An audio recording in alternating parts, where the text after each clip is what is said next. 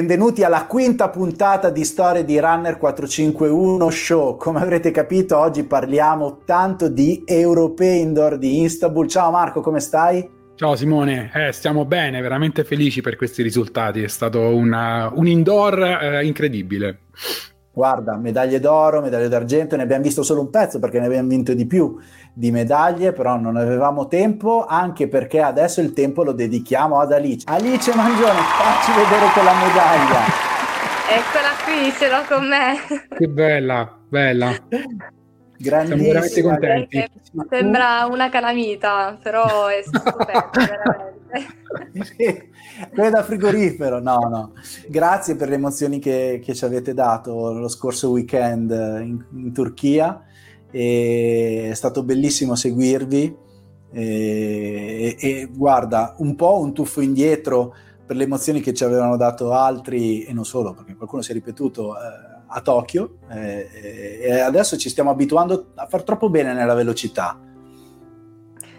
È vero, è vero, comunque la velocità in Italia sta crescendo, infatti abbiamo visto anche Samuele che è giovanissimo, e, cioè prima nazionale assoluta ha preso un oro, infatti gliel'ho detto anche a lui, ho detto beh se la prima nazionale devi comportarti così allora non voglio pensare altro, insomma. E, però veramente siamo una squadra di giovani che sta crescendo e soprattutto la velocità si sta facendo vedere sia a livello internazionale, cioè anche gli europei ci siamo comportati veramente bene, da protagonisti possiamo dire. Assolutamente. Sì, se posso chiedere appunto in proporzione a tutto quello che è successo in questi giorni ad Istanbul, voi lo sentite che c'è un'atmosfera diversa? Cioè vi fate da traino nei risultati quando tu dici sì, è, è la stagione giusta e faccio parte della squadra giusta e quindi arrivo dove voglio arrivare? Eh? Si prova questa sensazione? Beh sì, poi il clima con le compagne, insomma, con, veramente siamo unite, ci facciamo forza a vicenda, infatti anche in staffetta ci credevamo tutte quante, eravamo lì a tifarci, cioè a incoraggiarci prima di partire anche, però si sente proprio questo lavoro di squadra, insomma, siamo uniti. Sì, sì, Beh, no, lo percepiamo lo percepiamo di qua anche quando nei momenti delle interviste c'era quella vostra intervista che non finiva più perché era come se voi voleste continuare no? la corsa anche a parole, è proprio è una narrazione diversa a cui non siamo abituati nello sport perché siamo abituati ovviamente a giocatori che giocano a calcio e dicono sempre le stesse cose, per carità va bene così, quando poi arrivate voi che avete un dialogo molto più diretto con gli interlocutori che siamo noi e sapete farci sentire la fatica di un risultato costruito proprio metro dopo metro eh Simone? Sì, no, guarda, io adesso rivediamo magari qualche immagine della gara e, e, e ce la racconti. Alice, eravate in quattro, tu hai fatto la prima, la prima parte della staff, la prima, sei stata la prima staffettista, insomma, e sei partita che eri quarta, vediamo, e poi dopo hai fatto una bella rimonta. Raccontaci di questi due giri della morte, di solito è uno, eh, ma in questo caso sono due. Beh, ultimamente nelle scorse staffette ho fatto sempre l'ultima frazione e quindi mi ero un attimo abituata. Quando mi hanno detto che facevo la prima, mi hanno spiegato, mi hanno dato una motivazione, insomma, valida ovviamente.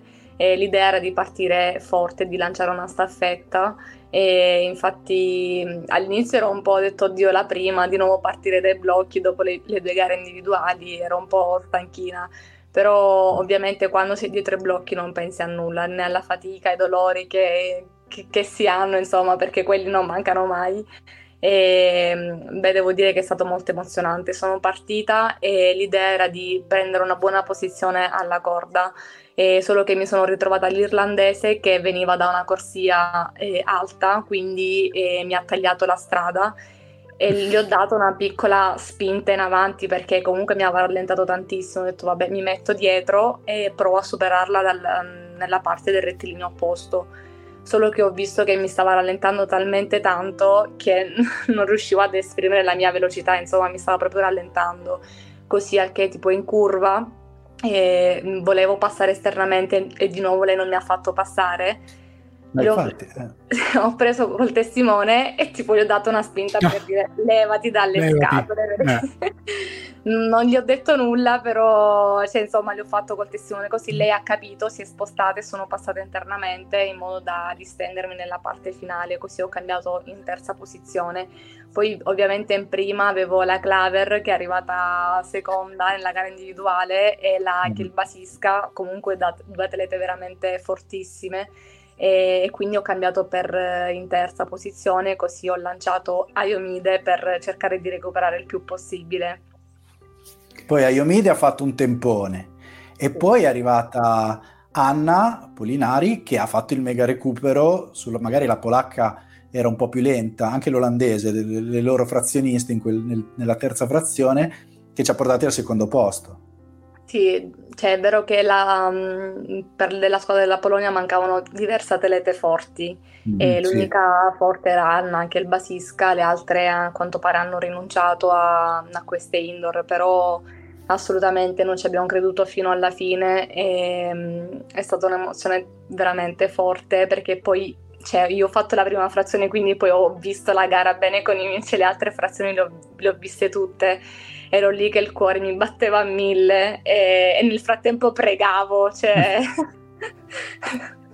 Beh, quando, quando, è partita Eleonora marchiando, che ha fatto l'ultima, forse avevi capito che c'è, cioè, chiaramente uno, c'era però che la medaglia c'era, si stava iniziando a, a capire. Non sapevamo ancora se, se, se d'oro no, perché l'Olanda in effetti era eh, forse di un altro pianeta, però o argento bronzo, ancora lì non si sapeva, però insomma dai, si iniziava a pensare che potesse essere anche sì, argento. Sì, esatto, ma anche prima di, di, partire, cioè, sapevamo che la medaglia quel giorno era alla nostra portata, e, però infatti quando è partita Eleonora ho detto, cioè, spero che non crolli alla fine, ma anche lei prima di partire aveva visto la gara de- degli spagnoli della 4x4 maschile, che erano primi e l'ultimo frazionista che era, era, primo praticamente è arrivato quarto poi quindi lei tipo ha detto per un attimo Dio non voglio fare questa fine però, però no ero sicura che cioè, le ha tenuto fino alla fine è stata veramente siamo state tutte brave Alice, a proposito sì. di quanto siete brave nel mondo, nel, nel, nell'entourage delle altre squadre, questa scuola di velocità uh, italiana è temuta? Siete temute quando ci sono i nomi delle, delle start list? Senti, lo percepisci da parte degli avversari questa tensione? Beh sì, adesso ho visto tante avversarie che ci guardavano e io poi ho potuto vedere anche quelle che stavano in prima con me, ovviamente levando la, la Polonia, però le altre, anche l'irlandese mi guardava un po', un eh. po strana, e, però si capiva sì che un po', un po ci, temono, ci, ci, temono perché l'Italia è presente, c'è anche a Eugene, eravamo in finale e anche ai mondiali di staffetta, insomma ci, ci stiamo facendo vedere, siamo in crescita. Brave, cosa, cosa, eh, tu non puoi sapere cosa c'era prima perché non c'eri, sei ancora molto giovane, ma cos'è che sta cambiando? È chiaro che in tutti gli sport ci sono de- delle stagioni di atleti, di leve eh, un po' più fortunate di altre, no? Però cos'è che sta cambiando nella velocità? Perché ragazzi, anche prima e secondo sui 60 metri, cioè Jacobs ormai l'avevamo, come dire, lo vediamo come un dato di fatto, ma Ceccarelli proprio fino agli assoluti italiani non era conosciuto, dai, diciamocelo, se non, hai, se non gli addetti, eh, stretti addetti al lavoro. Cosa sta cambiando? Approccio all'allenamento, mentalità, eh, non lo so. Beh, sicuramente il metodo di allenamento, le innovazioni che ci sono adesso, anche i nostri allenatori comunque in continuo aggiornamento e, ehm, poi beh, anche a livello mentale adesso abbiamo tutti mental coach, psicologi, insomma siamo seguiti veramente a 360 gradi, quindi sicuramente questo fa tanto, cioè, posso dirlo anche su di me che la mentalità giusta ti fa andare forte. Assolutamente. Senti Marco, gli faccio, faccio, una domanda tecnica da Alice, un po' da nerd dell'atletica. Eh, che differenza c'è fare i 400 fuori, quindi in un giro, per chi non lo sa, eh, un giro unico secco in pista e farlo in due giri nella pista di indoor, che ovviamente è di 200 metri, quindi con il, come raccontavi prima, col secondo alla corda? Beh, le, i 400 indoor è completamente una gara diversa rispetto a fuori. Io non amo particolarmente le indoor Quest'anno mi sono trovata qui per caso, insomma, a fare le indoor, però preferisco correre 400 fuori. E anche perché la pista indoor, eh, appunto come hai detto tu, eh, sono, si, farà, si, fanno due giri e c'è questo rientro dove tutte le atlete rientrano in prima corsia e la, la, cioè, bisogna mm, entrare bene alla corda, prendere una buona posizione perché se perdi il treno non, non riesci fuori, a recuperare. Certo. Sì. E certo. infatti bisogna stare anche attenti alle, alle spinte, come è successo nelle stadio europee nella gara individuale, che mi sono comunque schiantata, cioè la ragazza finlandese mi ha buttato proprio fuori dalla, dalla pista ed è anche pericoloso, quindi bisogna stare attenti. Però fuori è, è la gara vera, insomma.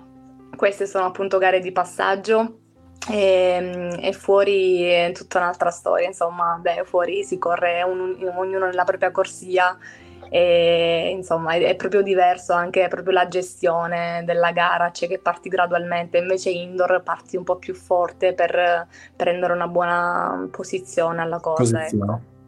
Simone, eh sì, io eh. volevo, volevo una, una, curiosità. Abbiamo, avremo prossimamente eh, ospite tra, eh, nella trasmissione una ragazza che vi osserva e vi fa delle foto bellissime, una professionista, eh, Chiara eh, Montesano, che insomma riesce veramente a scolpire i momenti più belli e voi già mh, siete belle nella vostra azione e nelle vostre dinamiche di corsa che sembra quasi che non provate fatica, ma noi lo sappiamo benissimo, noi amatori, cosa vuol dire scendere in strada, immagino il carico di lavoro che avete fatto voi prima di arrivare lì. Ecco, mh, mm, prova, prova a farci capire che cosa c'è prima, o almeno cosa c'è dietro una medaglia, quanto lavoro c'è, anche stando lontano da casa, insomma.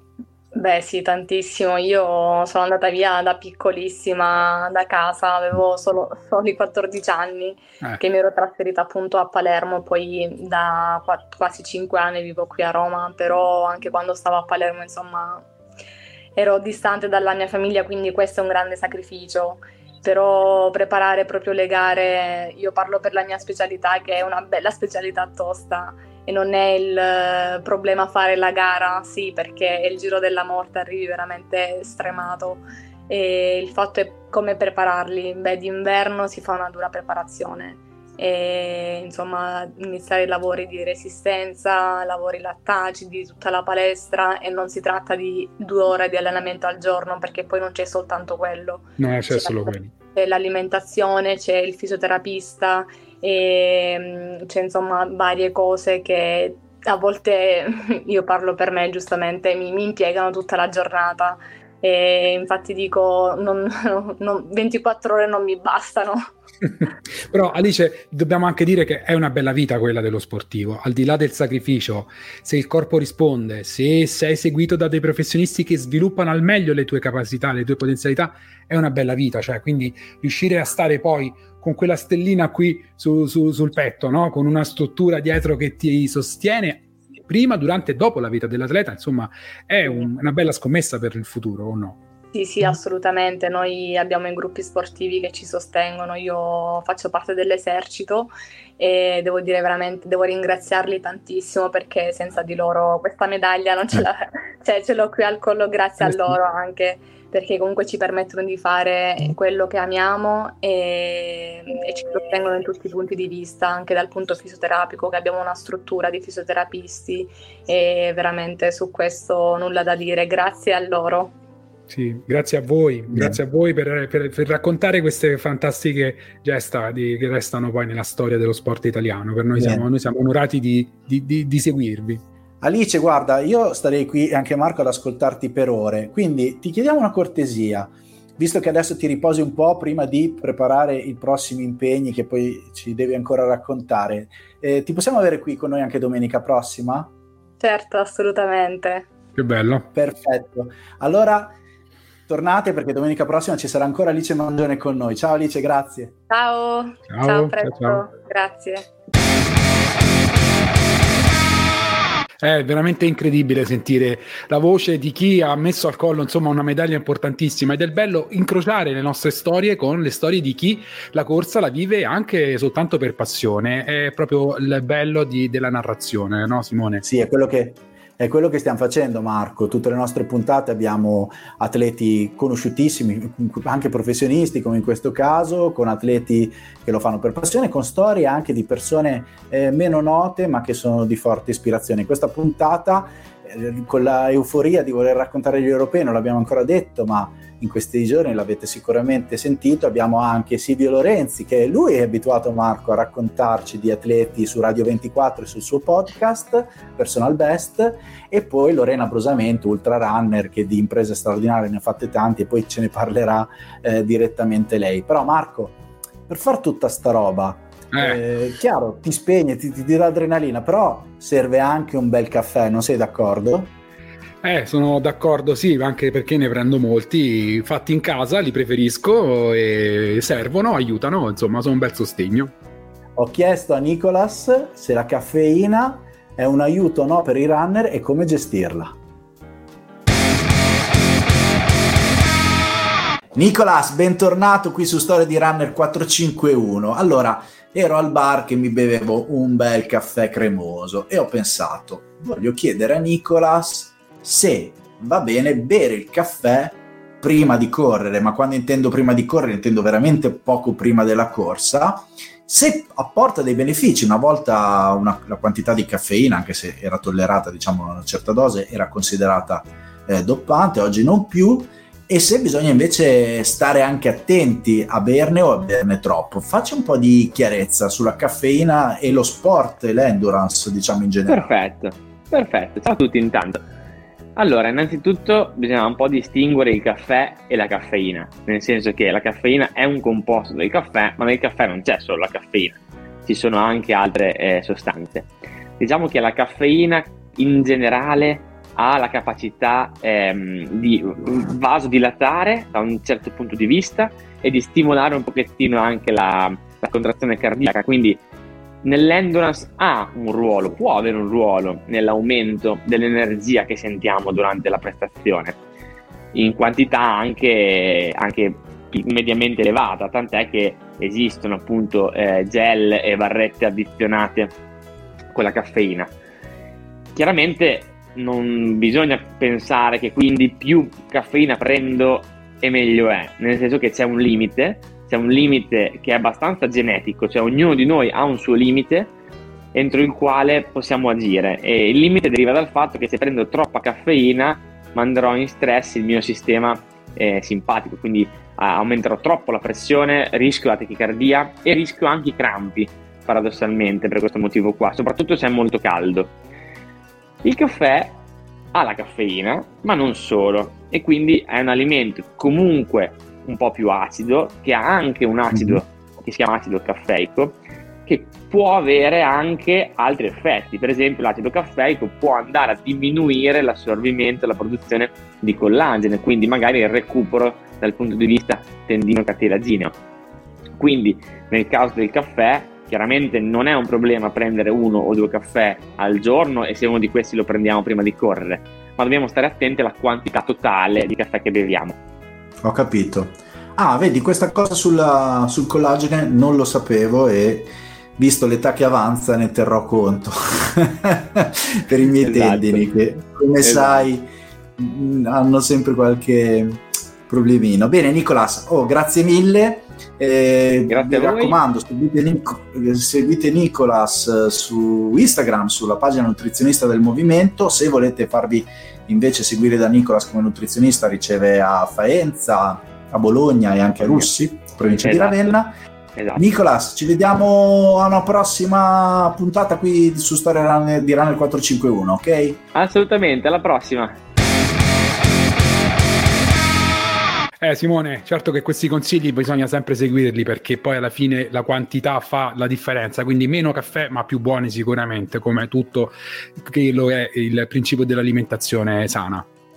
Tranquillo, io dal lunedì inizierò a fare così.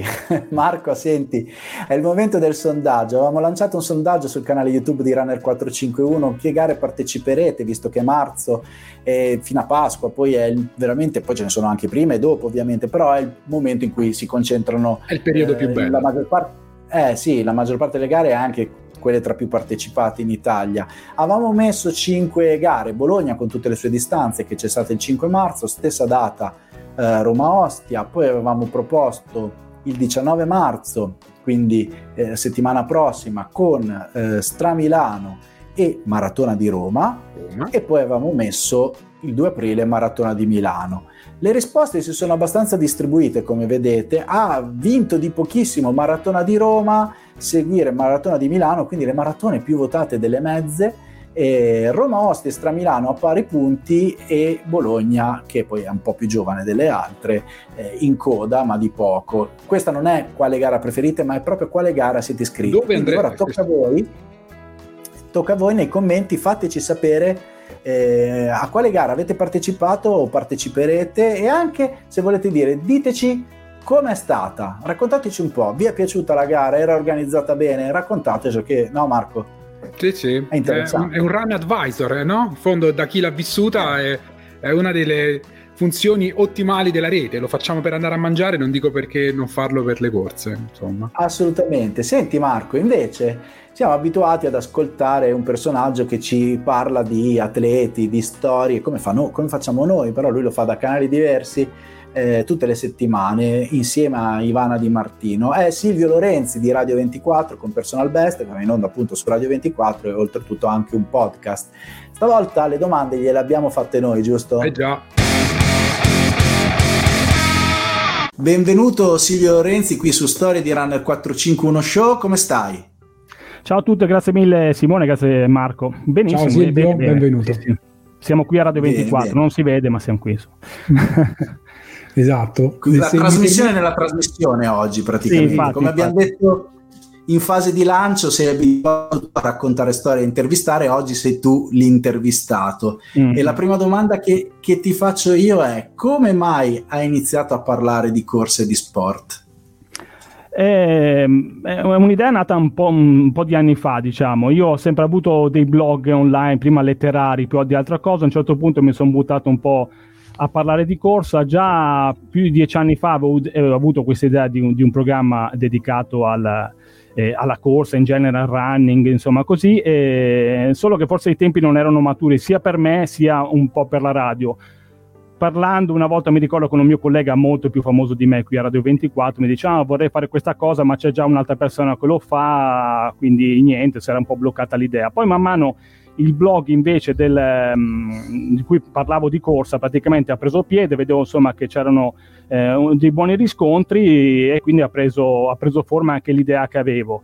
Eh, e quindi insomma è stata un po' una, una scommessa all'inizio che poi la radio mi ha dato un po' seguito, mi serviva un po' una spalla da, insomma, di, per condividere questa trasmissione. All'inizio avevo pensato a un atleta professionista, poi mi sembrava un taglio un po' troppo tecnico, quindi ho intercettato Ivana Di Martino, lei insomma è famosa sì. per, le, per, le, sue imprese, per cui un atleta amatoriale ma di buon livello, insomma, che ci ha sempre sorpreso eh, per le sue storie, che sono sempre tra l'altro eh, belle storie da raccontare, che sono quelle che, che piacciono al pubblico, insomma, in qualche modo. E infatti a proposito di storie, visto che ne raccontate tante, insomma, sì. dai vostri microfoni, cos'è che crea appeal in una storia che riesce a fissare l'ascoltatore eh, il tempo necessario? Allora, non l'ho ancora capito in realtà.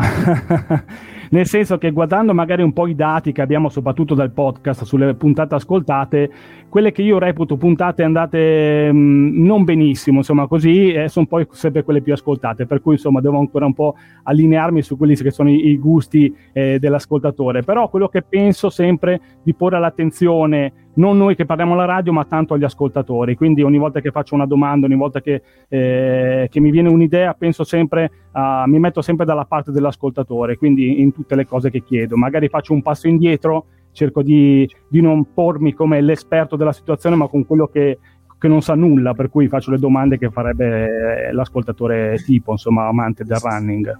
Chiaro. Silvio, ti confermo da creatore di contenuti che quello che pensi che sia eccezionale non va bene e a volte qualcosa che dici va esplode. Quindi, eh sì. eh, però, la, la dinamica è un po' quella, però insomma l'importante è poi metterci passione, credo che poi questo si senta, no? Sì, assolutamente. Poi il fatto di ascoltare, non solo farsi ascoltare, è, un, è un, una bella cosa che ci portiamo a casa. Infatti. Sì, una, una, domanda questa che insomma eh. viene proprio da chi crea contenuti. Mm, l'intervista non necessariamente la più bella, ma quella che ti ha lasciato qualcosa che ogni tanto ti fermi lì e dici ma ti fa stare bene, ripensarci ti fa stare bene. Qual è stata? Ehm, diciamo, cioè, forse la, la, mi piace un sacco, allora, parto da lontano, diciamo, parlando dalla, della corsa, la corsa è una cosa eh, che ti mette in qualche modo a nudo, no? che ti rende anche umile nel, nel paragone magari con altri, Sappiamo, siamo abituati di gente che ti racconta, ah, io quando correvo facevo 10 km in 30 minuti, no? poi sappiamo bene che al lato pratico se ci mettiamo lì a correre insieme probabilmente lì eh, viene fuori la realtà e, e, qualcuno che mi riportava un po' all'essenza di questa cosa qui è stata ehm, Luisa Balsamo, lei insomma definita un po' eh, la regina dei deserti, no? abituata a correre in situazioni estreme e mi raccontava spesso eh, del fatto che mh, nella vita o comunque nelle situazioni in cui si trova lei ehm, hai bisogno di veramente poco, no? lo zaino, un po' d'acqua, degli integratori è tutto quello che ti serve per eh, sopravvivere eh, in quelle situazioni e per cui insomma è una lezione di umiltà che, che ricordo spesso e riporto, cerco in qualche modo di riportare poi nelle cose della vita. Esatto. Bello. Poi ci sono mille altri aneddoti, però questo insomma in qualche modo si sposa benissimo con, con l'idea che ho io della corsa. Insomma. Silvio, visto che hai detto che se ti metti a correre poi si vede la verità, ma tu quanto corri, corri, ti alleni? Ma io mi, mi allenicchio, diciamo così, eh, è andata bene fino al 2020, poi è arrivato il lockdown e tutto, ero in ballo per andare a Boston, mi ero qualificato, sapete bene voi insomma che un po' sì. l'ambizione del random medio di riuscire eh. a fare quel quel tempo per potersi qualificare, che Boston è un po' la gara simbolo per chi vuole, tra virgolette, per un amatore correre a medio livello, insomma così. E poi insomma il lockdown ma ho tenuto duro fino a settembre 2020, poi le cose sono andate un po' in modo eh, altalenante nel, mm, nella corsa, ho ripreso, un po' mollato, insomma la motivazione è sempre difficile da tenere alta quando non ci sono magari degli obiettivi da, da raggiungere, però devo dire che adesso insomma, sto riprendendo, per cui speriamo che questo 2023 in qualche modo eh, mi dia delle soddisfazioni e mi, e mi faccia ritornare quella motivazione che un po' ho perso nel corso di questi anni. Nel frattempo sto anche allenando, insomma, mi diletto a portare a correre un gruppo di persone, insomma, diciamo così. Beh, insomma, eh, Silvio, all'interno della trasmissione ricordiamo Personal Best su Radio 24 la domenica. Le storie che raccontate sono mm, veramente trasversali, luoghi, personaggi, eventi, eh, avventure, però poi alla fine eh, uno rimane sempre con la voglia di raccontare e, e, ascoltare più che altro. Qual è quindi sì. la voce che ancora non hai ascoltato, ma semplicemente perché è lì la prossima puntata? Eh, ma ancora non, è, non, ce l'ho bene in mente. La, la, la, la, trasmissione si crea di settimana in settimana in base un po' anche a, a, quello che succede intorno a noi, intorno al mondo che raccontiamo, il mondo della corsa. Eh, quindi gli spunti vengono lì per lì. Non ho, non, non ho un'idea particolare su un personaggio che intervisterei nelle, no, a, a, breve o nelle prossime puntate. Insomma, mi lascio trasportare un po' dagli eventi, diciamo così. E a proposito di eventi, la intervista storica che invece non potresti fare per evidenti motivi cronologici di un campione del passato che ti piacerebbe far ritornare con la macchina del tempo qui oggi. Allora, mi piacerebbe, ci ho pensato un po' di tempo fa, mi piacerebbe intervistare magari eh, gli azzurri di maratona, no? Ma quando erano eh, attivi in quel periodo, per cui immagino, so, eh, Gianni Poli, eh, Salvatore Bettiol, eh, in quel periodo lì, insomma, Leone, quelli, insomma, quando, so, quando, tutti atleti che che hanno rappresentato un po' anche la, la, maratona di New York in qualche modo. Insomma. Quando viaggiavano intorno alle 2 ore e 10, insomma. Sì, sì, sì, quando eh, si beh. viaggiava forte, insomma. Beh. E farli magari... Erano tutti, alla, tutti quelli che hanno nominato li ho incontrati alla maratona di Ravenna una eh, cena, vedi, sì, sì, sì, sì, sì. Però non erano, diciamo, nel, Comunque, alcuni erano veramente ancora. no, no, no, eh, sì, sì, sì, sì, sì. Sono tornando indietro nel tempo. A questo punto, giochiamoci la, gar- la carta di Zatopek. Chiediamogli eh cosa pensa lui delle scarpe con la lamina in carbonio. lui pensava le scarpe da lavoro perché diceva: Se vado con queste, quando metto le scarpette, volo. Eh, insomma, eh, poi lavorava. Beh, forse. Forse per il suo approccio innovativo negli allenamenti le avrebbe testate, non so eh, se le avrebbe In qualche tenuto. modo, poi, sì, sì, sì, sì. Incredibile, sì, sarebbe un bel gioco del tempo. Allora, Silvio. ricordiamo Silvio che ti possono seguire ovviamente su Radio 24, ma anche sul tuo podcast. Sì. E grazie mille per la tua partecipazione a Storia di Runner 451 Show. Grazie a voi, quando volete sono qui. Grazie Silvio. a presto. Grazie, ti richiameremo sicuramente. Grazie, ciao, buon lavoro. Grazie. Ciao, ciao, ciao, ciao. Beh, lavorare in una radio eh, sarebbe stato sempre il mio sogno, non so se lo sapevi Marco, chissà, magari capiterà anche questo, ma poi alla fine ah, podcast sì. un, po lo, un po' lo stiamo facendo. Prima nel sondaggio avevamo 5 gare, Maratona di Roma che ci sarà domenica prossima, ha raggiunto un numero di iscritti molto alto, abbiamo avuto Andrea Giocondi nella nostra prima puntata di questa stagione che ce ne ha parlato, però sei andato tu a chiedere qualcosa in più. Sì, l'abbiamo fatto attraverso la voce, le immagini prese in uno dei Get Ready, gli allenamenti di gruppo che si sono fatti qui a Roma, si sono svolti a Roma e abbiamo parlato con Federica Romano, un'amica, una professionista del running che gestisce un bel plotone di pacemaker che tra una settimana aiuteranno i nostri amici a portare a casa la prima maratona o una buona maratona se chi ovviamente vuole spingere un po' di più. Federica è la referente di un gruppo di oltre 160 pacemaker da tutta Italia e, e non solo e ci racconta proprio qual è la fatica anche di gestire tante realtà podistiche che staranno tutte insieme dentro una maratona che segna, ha segnato numeri importanti oltre i 14.000 iscritti. Bene Marco, allora sentiamo e ricordiamo a tutti che la maratona inizierà alle 8 perché c'è il derby. Amici, buongiorno, siamo a Ponte Milvio, compagnia, piacevole compagnia di Federica Romano, un'amica, una maratoneta, una professionista del running, nonché responsabile pacemaker maratona di Roma. Buongiorno Fede, come Ciao. stai? Bene, grazie. Tutto bene. I gruppi dei pacemaker sono tanti perché sono tanti i pacemaker a Roma. Quanti saranno esattamente? Saranno 175 quest'anno. Beh, insomma, un, un record, gruppo, sì. Un gruppo importante. Sì. Senti, ma una curiosità, ma secondo te è più facile gestire un gruppo così grande o salire su alla base dell'Everest? Perché ricordiamo che Federica otto- tra ottobre e novembre ha partecipato a una spedizione scientifica con un gruppo di professionisti dello sport e della ricerca per capire quali sono le risposte del corpo alla risalita, alla base, alla famosa piramide dell'Everest, giusto? Vero, confermo la piramide eh, sull'Himalaya e mh, mm, è decisamente più difficile gestire 175 eh, pace. sì. Ma perché alla fine tutti i runner sono un po' esigenti, no? Quindi c'è eh. chi insomma pretende magari qualcosa che mm, forse potremmo anche metterla da parte e tra questi secondo te tra uomini e donne ci sono gruppi diversi di chi insomma... Ti dirò, al contrariamente a quanto si può aspettare, secondo me sono più esigenti i, i maschietti. I maschietti. Mm. Mm. Sì.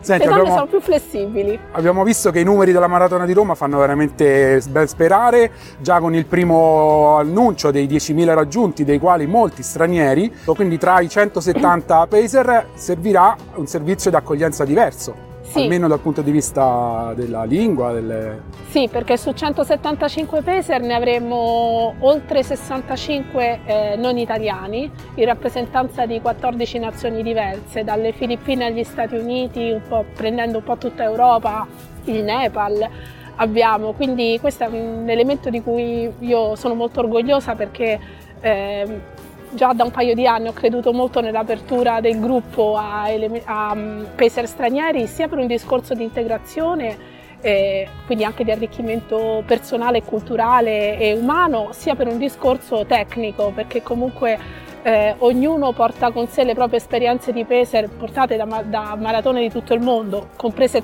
le major, perché abbiamo pacer di, delle maratone più importanti del mondo, quindi è stata anche per me un'occasione per imparare e per integrare degli aspetti di altre maratone nella nostra. Ci sono delle novità che ci vuoi dire? per quanto riguarda le partenze, i gruppi e come sarà organizzata la, la mattinata delle, due novità, due novità importanti. La prima, mm, l'anticipazione della partenza alle 8 anziché alle 8.30 per la concomitanza del derby del pomeriggio per garantire eh, un servizio di ordine, di ordine esatto, che, che comprenda tutti gli eventi. E poi un'altra novità, prima maratona in Italia introdurla, a introdurla sono gli split ogni 5 minuti, quindi a parte delle 2 ore e 50, dalle 3 ore alle 4 ore e 30 ci saranno pacer distribuiti quasi in tutte le onde ogni 5 minuti, poi dalle 4 ore e 30 alle 5 ore e 30 ogni 10 e poi dalle 5 ore e 30 alle 6 ore e 30 ogni 15. Questo per permettere di avere un servizio più capillare possibile in gara.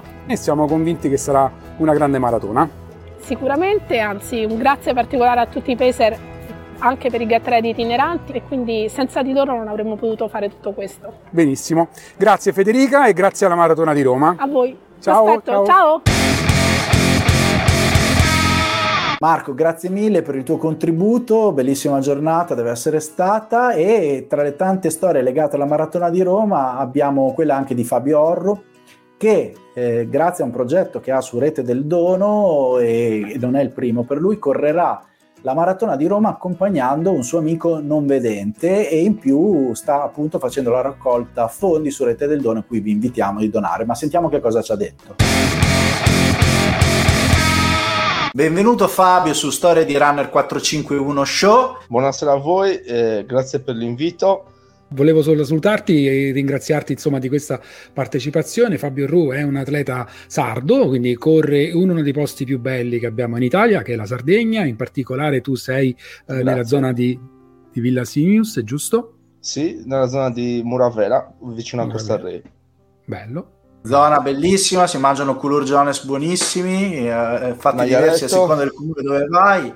Famosissimo lo scoglio di Peppino, ma in realtà è pieno di spiagge, scorci indimenticabili. Però andiamo sì. subito sul, sul progetto che segui come, come runner e soprattutto come persona di cuore, Fabio. Ce ne vuoi parlare? Esattamente. Eh, mh, circa un mese fa ho messo in piedi questo progetto eh, con la stretta collaborazione del mio amico Stefano, un ragazzo atleta non vedente, eh, dove abbiamo entrambi, mh, diciamo che arriviamo da un lungo infortunio, dove ci servivano delle motivazioni per riprendere. Eh, cosa abbiamo deciso di fare? Quindi abbiamo scelto marato- una delle maratone più belle d'Italia che è Roma come palcoscenico e poi abbiamo cercato di eh, sensibilizzare, visto che comunque a volte correre eh, sì è bello, però è bello anche aiutare gli altri. Abbiamo deciso di correre per l'associazione AIRC e tramite la rete del dono abbiamo aperto una piattaforma dove poter eh, ri- riuscire a raccogliere dei fondi per la ricerca.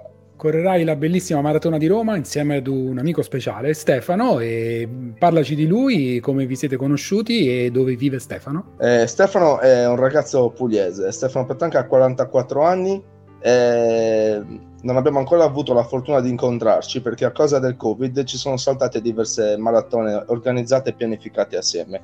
Quindi questa potrebbe essere la volta buona per eh, portare avanti il nostro grandissimo incontro eh, con la maratona di Roma. Bello. E in più cercare di raccogliere dei fondi per la, per la nostra associazione. Sai, in maratona siamo abituati a vedere tanti angeli custodi, li chiamano così anche pacemaker, insomma, ragazzi che ti aiutano a portare avanti il tuo tempo eh, necessario che hai- ti sei impostato, ma in questo caso tu sei veramente un angelo custode perché correre con un cordino di 60 centimetri, c'è una misura più o meno fissa? Sì, più o meno è, è molto soggettiva la cosa. C'è chi Mm. corre con una fascia, con un cordino. Comunque, diciamo che dipende molto da, da come, sono, da come sono abituati nel- nell'allenamento, diciamo. Dai. E Quindi avete una preparazione molto simile, tutti e due, tu in particolar modo, insomma, dovrai fare una fatica, insomma, anche, eh, non dico doppia, ma insomma, è, è- impegnativo, no? Dal punto di vista fisico.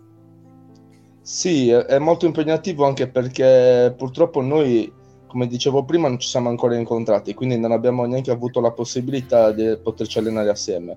Però Certo. quello secondo me sarà quello che ci renderà ancora più forti e ci porterà, ci darà ancora più la forza per, eh, per portare avanti e chiudere la maratona. E poi volevo precisare una cosa, che Sì. eh, di- e questo lo dico proprio dal profondo del cuore, eh, è, è un po' con la pelle d'oca, che l'angelo custode è lui per me, come, cioè posso essere io per lui, ma è anche lui per me, perché Sì. comunque vi spiego, vi, vi dico proprio che eh, è un viaggio, è una cosa bellissima. Non- mm, sono 42 km di, dove non senti nessun sacrificio. Sono i così. 195 metri il problema. No, scherzo. Il Fabio, problema sono gli ultimi, eh, sì.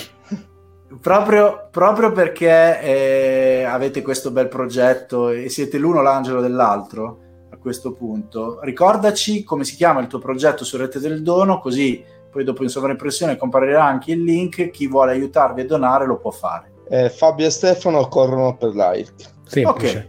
Proprio facile, facile. semplice. Semplice, sì. Bravi. essenziale diretto. Volevo dire che comunque volevo to- eh, cogliere l'occasione per ringraziare comunque tutte le persone che hanno già sostenuto il nostro progetto perché sono davvero tante. ehm, non me l'aspettavo, quindi ancora grazie, grazie, grazie. Bene, Fa-. Fabio, noi vi facciamo un grandissimo in bocca al lupo per la maratona di Roma, soprattutto di godervela e per la raccolta fondi e poi vedremo com'è andata.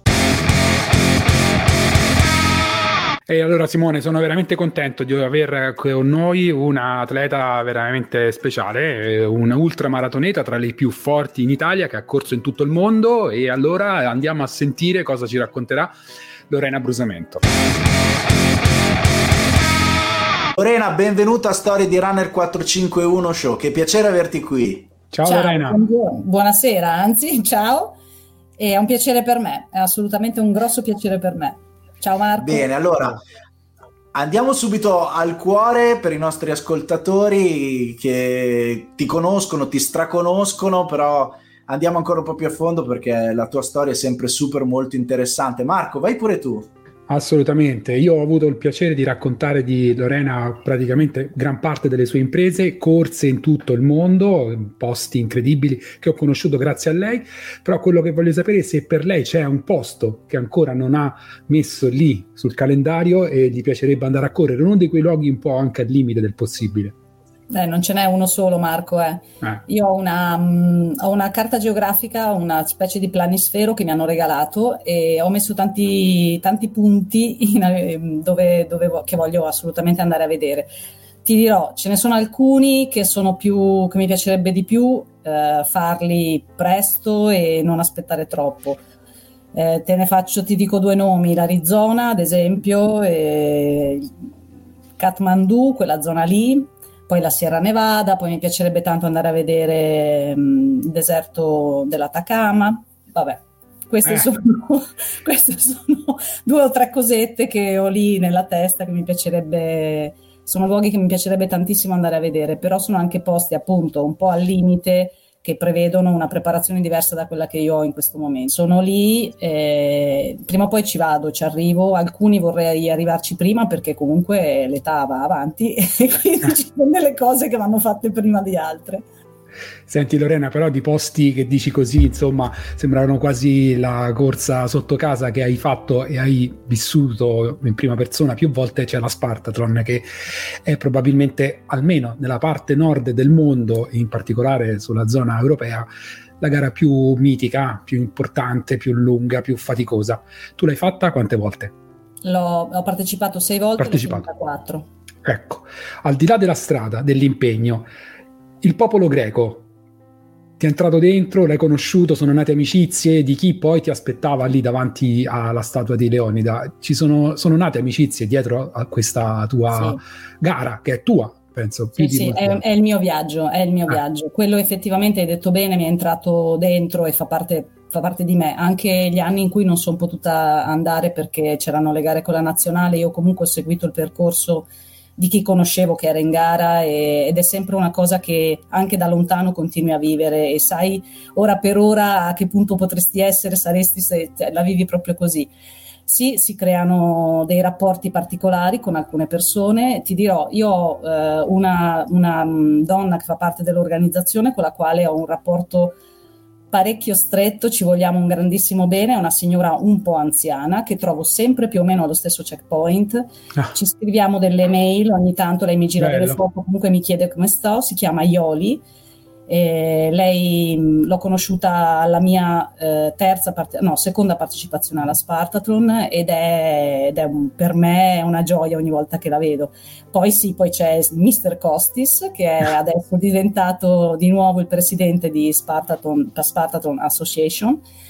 E lui anche è un amico, è un amico e quando lui è alla statua di Leonida e mi vede arrivare mi, mi incita da lontano, cioè è contento anche lui per me.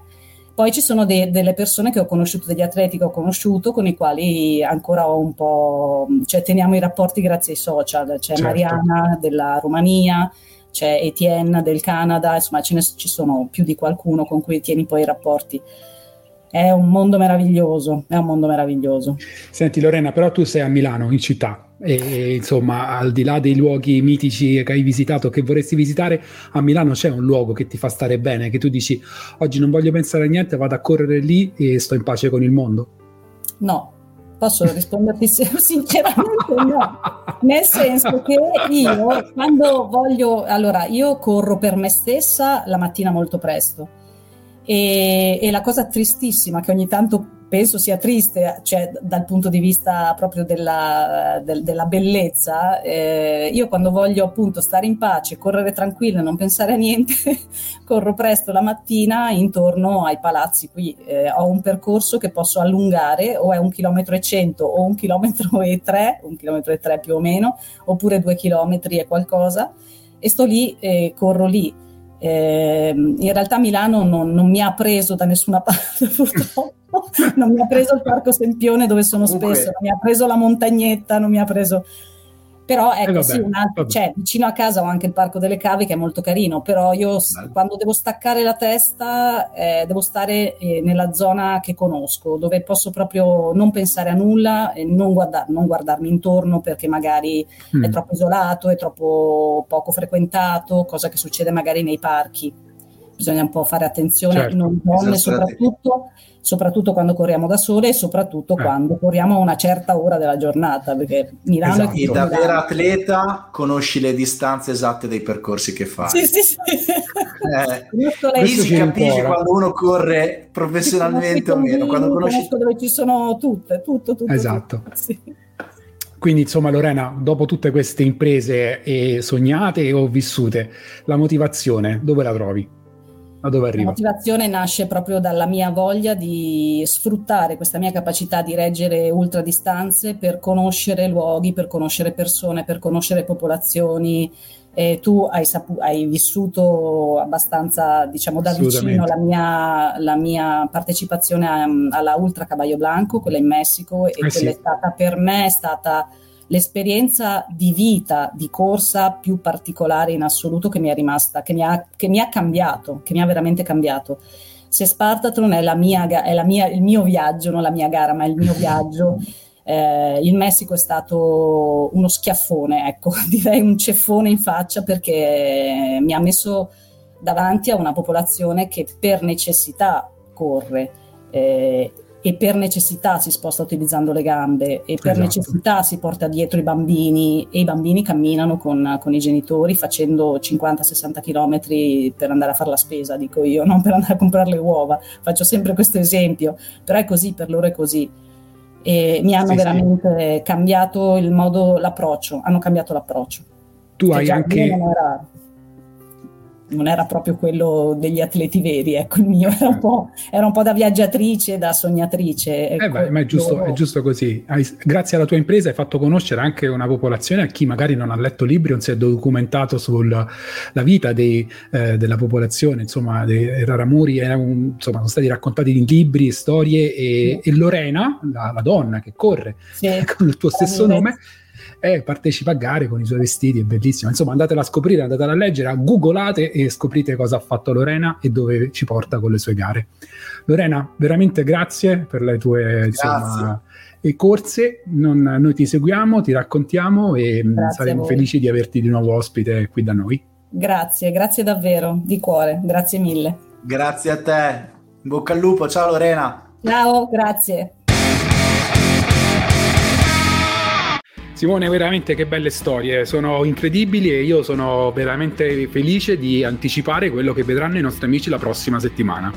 Sì, eh, guarda, eh, avranno notato che oggi abbiamo fatto un po' meno rubriche ma più storie perché ne vanno talmente tante, abbiamo una marea di ospiti la prossima settimana che poi sarà la, festa del, la nostra festa, la festa del papà, il 19 marzo. Avremo Elena Casiraghi che non credo abbia bisogno di presentazioni, che ci verrà a parlare un po' del suo lavoro di divulgatrice scientifica, ma poi nelle settimane a seguire e anche già dalla prossima puntata avremo ancora storie, reportage, rubriche, perché torneremo a parlare anche di allenamento, di psicologia dello sport, insomma. Continuate a seguirci, commentate la puntata, iscrivetevi al nostro canale su YouTube, eh, state con noi, condividete con gli amici perché stiamo facendo qualcosa di nuovo che non vi lascerà più. Marco, Grazie mille sempre per i tuoi contributi, ci vediamo quindi domenica prossima. Simone, Grazie, alla prossima. Ciao a tutti, continuate a seguirci.